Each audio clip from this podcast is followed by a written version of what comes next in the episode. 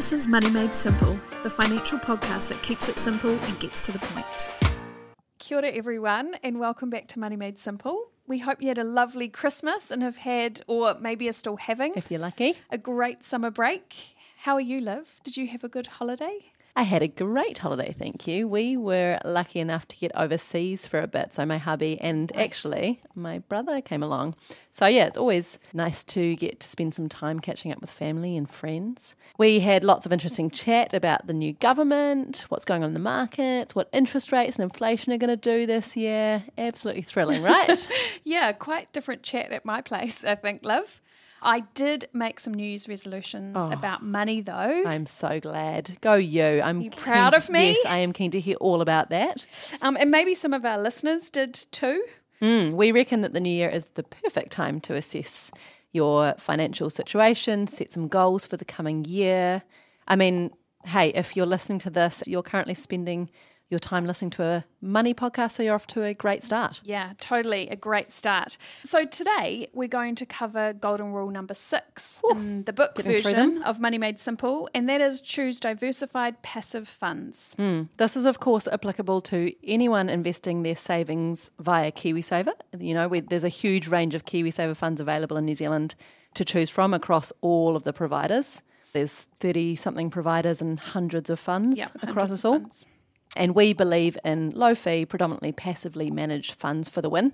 It's obviously the core approach of simplicity as a fund manager. Yeah, and then sort of beyond KiwiSaver, if you've paid off your bad debts. Remember hands, our good and bad debt podcast a bit earlier on? Yes, so this obviously doesn't include the mortgage, but if you've paid off those bad debts and maybe you have the ability to save in addition to your KiwiSaver investment, this is a potential option for you too to help grow wealth with this additional money. You put it into a managed investment fund or, or funds, funds yeah. yes, which is also diversified and follows some kind of index. AKA passively managed, which usually tends to cost less than actively managed funds. Yeah. So let's get into it. Cool. So, diversification basically follows that classic saying you've probably all heard don't put all your eggs into one basket. So, apply this to your investment strategy rather than investing in one or a few or a concentrated group of assets you look to spread your investment dollars across a range of different assets and asset types. Yeah, so when we say different assets, this might mean a range of shares where you invest in lots of different companies and lots of different industries across lots of different countries, mm-hmm. or across different asset classes or types. So your portfolio would be made up of a combination of shares, bonds, properties, or even cash. Or cash. Yeah.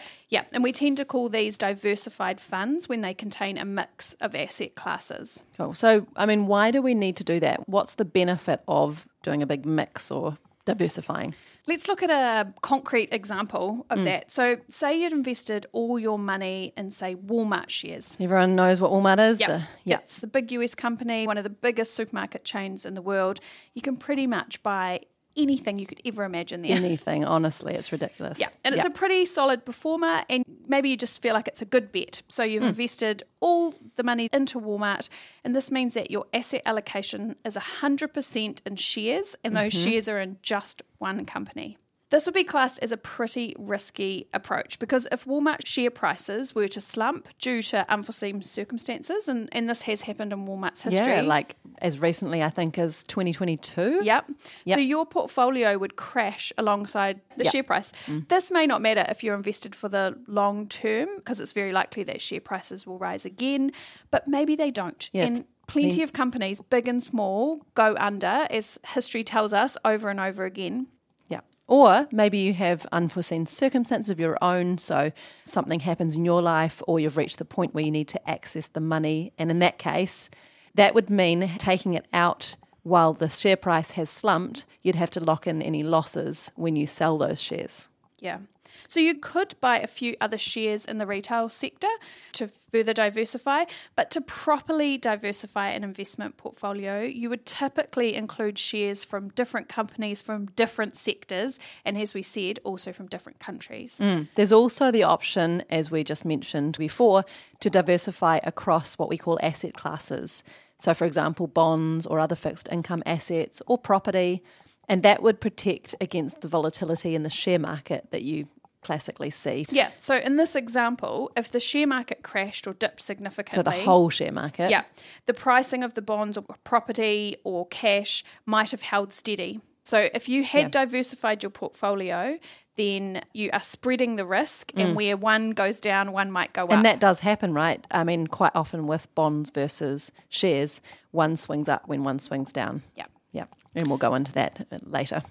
So, the COVID pandemic provides us another great example. I mean, who could have seen that coming? There had been talk about potential pandemics, but who would have guessed that it would happen at such a global scale and affect countries over such an extended time period? Yeah, I don't think anyone guessed it would have quite the impact Mm. that it did. And at the beginning of the lockdown, markets across the world did significantly drop, and it was pretty scary for investors. I remember that, Yeah, yeah. we didn't know what was coming, what was happening. We had no experience of this. And over that period, shares in plenty of companies, such Mm. as retailers, lost a lot of value. Yes. But others, like medical supply companies, for example, their shares actually gained in value over the same period. Yeah. So even in a crisis, if you had invested in both types of shares, so medical supply versus the retail goods, the gains from one could have helped offset the losses in another. Yeah. So I guess one of the key points here is that no one can predict the future. Mm-hmm. And it's very hard to work out which investments are going to be winners and losers in any given year. Right, Liv? Yes, absolutely. So when we're talking to people about diversification in person, we show a slightly confusing looking but super handy chart produced each year by Mercer. What's it called? The periodic table of investment returns. Yeah, we'll include a link to this in the show notes. But for those who don't want to go and check it out right now, let's have Jennie paint you a brief picture. Okay, so imagine a table 10 columns across and 10 rows down. Each column is a year, so we go 2013 through to 2022, and each column is made up of lots of different coloured boxes, each colour representing a different type of investment. aka a different asset class. So, shares, commodities, property, bonds, cash, and more. So, for each year, the box at the top of the column performed the best, and the box at the bottom of the column performed the worst. Mm-hmm. And when you look at the coloured boxes, it's a random mess. Colours everywhere. Colours everywhere. If you were to try and follow an asset class through each year, Over those 10 years. over those right? 10 years, yeah, they, it jumps around all over the place. Some years it might perform well, and other years not so well. Yeah. So that table that Jennie's talking about is a great illustration of the unpredictability of different types of investments or assets from year to year. So despite what some may tell you, it's actually super hard, bordering on impossible, to pick which investments will perform well and which will perform badly at any given time or in any given year We just or years. you just really don't know what's coming around the corner. Exactly. So by choosing not to put all of your eggs in one basket, to go back to the beginning of this, or diversifying, you protect your own investments from what we call market volatility and unexpected events. Like the pandemic, Yes. or more recently, war, or any number of things that can affect them. Yeah. Yeah. So, one pretty simple way to build a diversified portfolio is to invest via an index fund. Jennie, can you tell us a little bit more about index funds? Sure, I would love to. Um, one thing we do know is that despite this unpredictability and the ups and downs of the market overall, in general, the market tracks upwards over the long term. So if you look at any markets across the world over 5, 10, 20 years, the trend line slopes up. Yeah. So, index funds basically try to mirror a market or sector or whatever a particular index fund is aiming to follow. They have a portfolio of investments that match or track the components of a financial market index. So, for example, the Standard & Poor's 500 index, which is more commonly referred to as S&P 500, or the NZX 50, or a bond market, like in the case of our New Zealand or international bond funds here at Simplicity. It's not just shares that indexes can track, Yeah. And the indexes are made up of lots of individual company shares. or other asset types, if not shares. Yeah. And in the case of the S&P 500, it's 500 of the largest publicly traded companies in the US, mm. or the NZX 50, the clue is really in the names, isn't it? Is made up of 50 of the largest companies listed on the New Zealand Stock Exchange. Yeah, yeah. So an index fund will try to match the performance of a specific index by investing in all or at least most of the companies in that index. So, what are the key benefits of an index fund? Basically, they include giving you broad market exposure, so diversification, as we keep talking about. And generally, they have lower operating expenses given the automated nature of investments that fall in or out of any given index. So it's basically rules based. Which is different to an active fund manager who is actively researching and picking shares and trying to time the market. So they're trying to choose investments and then decide on the best time to buy and sell them to make the most money. And so this takes resources and expertise and obviously costs money. A fund manager that's investing via an index fund builds a portfolio whose holdings mirror a particular index and then they usually just hold on to them. So it's that whole buy and hold strategy. Yeah. So let's let's put this into an example. We love examples obviously and it's a lot easier to kind of envision. So imagine theoretically if you put $10,000 into IBM shares. So what does IBM stand for?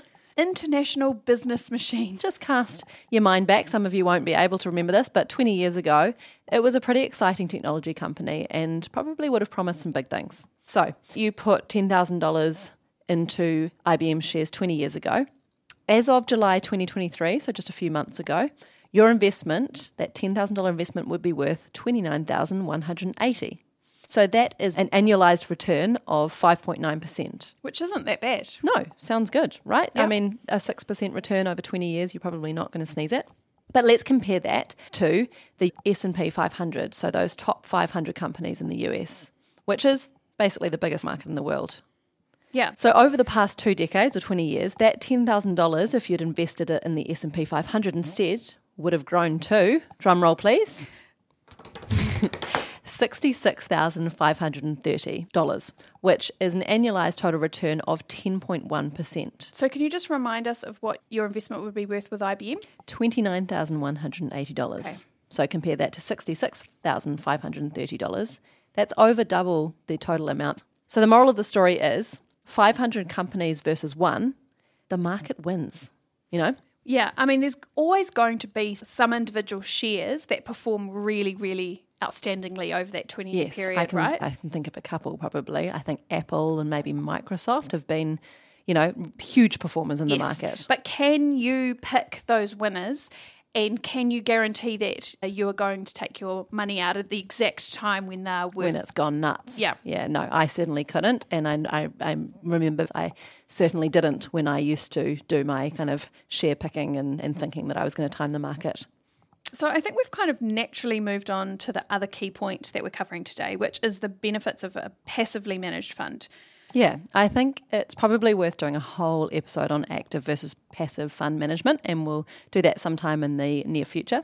But let's take a quick look at the basics now. Okay, so basically, passive fund management replicates a specific benchmark or index. Yeah, like we've like, just been discussing. Exactly, yep. in order to match its performance. And the premise of active management is basically that with the right research, resources, and skills, it's possible to outperform the market. So you're going to buy and sell individual shares or other investment types at the right time in order to generate better returns than the overall market Hmm. index. Mm. And there's always been plenty of debate about the best approach, including ourselves. Um, active investment managers will be doing their analysis and research, but of course, they are using their judgment and experience, which, considering that we've talked about that markets are unpredictable, can be little more than an educated guess. Yeah, and of course, some years they'll get it right. And other years they might not. And over the long term, it's very hard to beat the performance of the market. Exactly. So I know we both have our own retirement savings in diversified passive funds. Are there any other advantages to doing this? Yeah, I think right back in one of our early podcasts, we talked about how the real currency of money is not dollars and cents, but it's actually our emotions, mm. um, how we feel about how much we have or how little we have. It all ties into our psychology. Yeah. And there's a well documented issue called loss aversion theory. And it basically means that we hate losing a dollar more than we love making one. So the worry about losing money makes us tend to act out of fear. Yeah, it can be really easy to get swept up in the news stories or scary predictions about the state of the economy, and then you sell your investments out of fear of losing more money. But in doing so, you crystallize the losses and miss out on any subsequent gains. Yeah, and that was a really common thing that happened at the start of COVID, actually, wasn't it? Yes, we saw that with a lot of our own members, even that mm. there was a lot of concern as the market started to uh, track down. Bottom out. Yeah. yeah. Yeah. And so being invested in a diversified and predominantly passive fund means that no matter how bad the news, you know that you'll likely have some losing investments, but some winning ones too, and you'll be no worse off than the broader market. Yeah, and that just makes it easier to sit through the bad times. Mm. Your investments are tracking the market, which might mean you're going to have a bit of a bumpy ride sometimes, but in general and over time, it's trending up. And over time, if you're saving just a little each week, like is the case with KiwiSaver, and the markets go down, you're actually buying the same investments you bought last week, but effectively at a cheaper price. So that's like buying investments on sale. So when markets are down, you're getting more for your money, Mm. and when markets are up, you're getting better returns. So it's a Win-win. win-win. Yeah, we love a win-win. Okay, so hopefully everyone's feeling good about diversification and you'll be checking your own investments are well diversified. Not to say that we, you can't invest in some of the stuff you love and are comfortable with, but overall, we mm. think it's a good idea to see some diversification within your total portfolio. That just makes sense. Mm. So, what's coming up next time? We're going to be discussing risk versus reward in terms of the different KiwiSaver fund types available. So it's all about choosing the best fund for you based on your own personal risk appetite.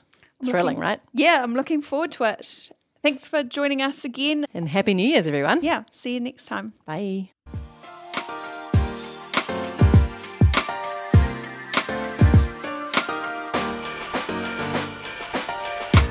This podcast contains personal opinions and is intended to provide educational information only. It doesn't relate to your particular financial situation or goals and is not financial advice or recommendations.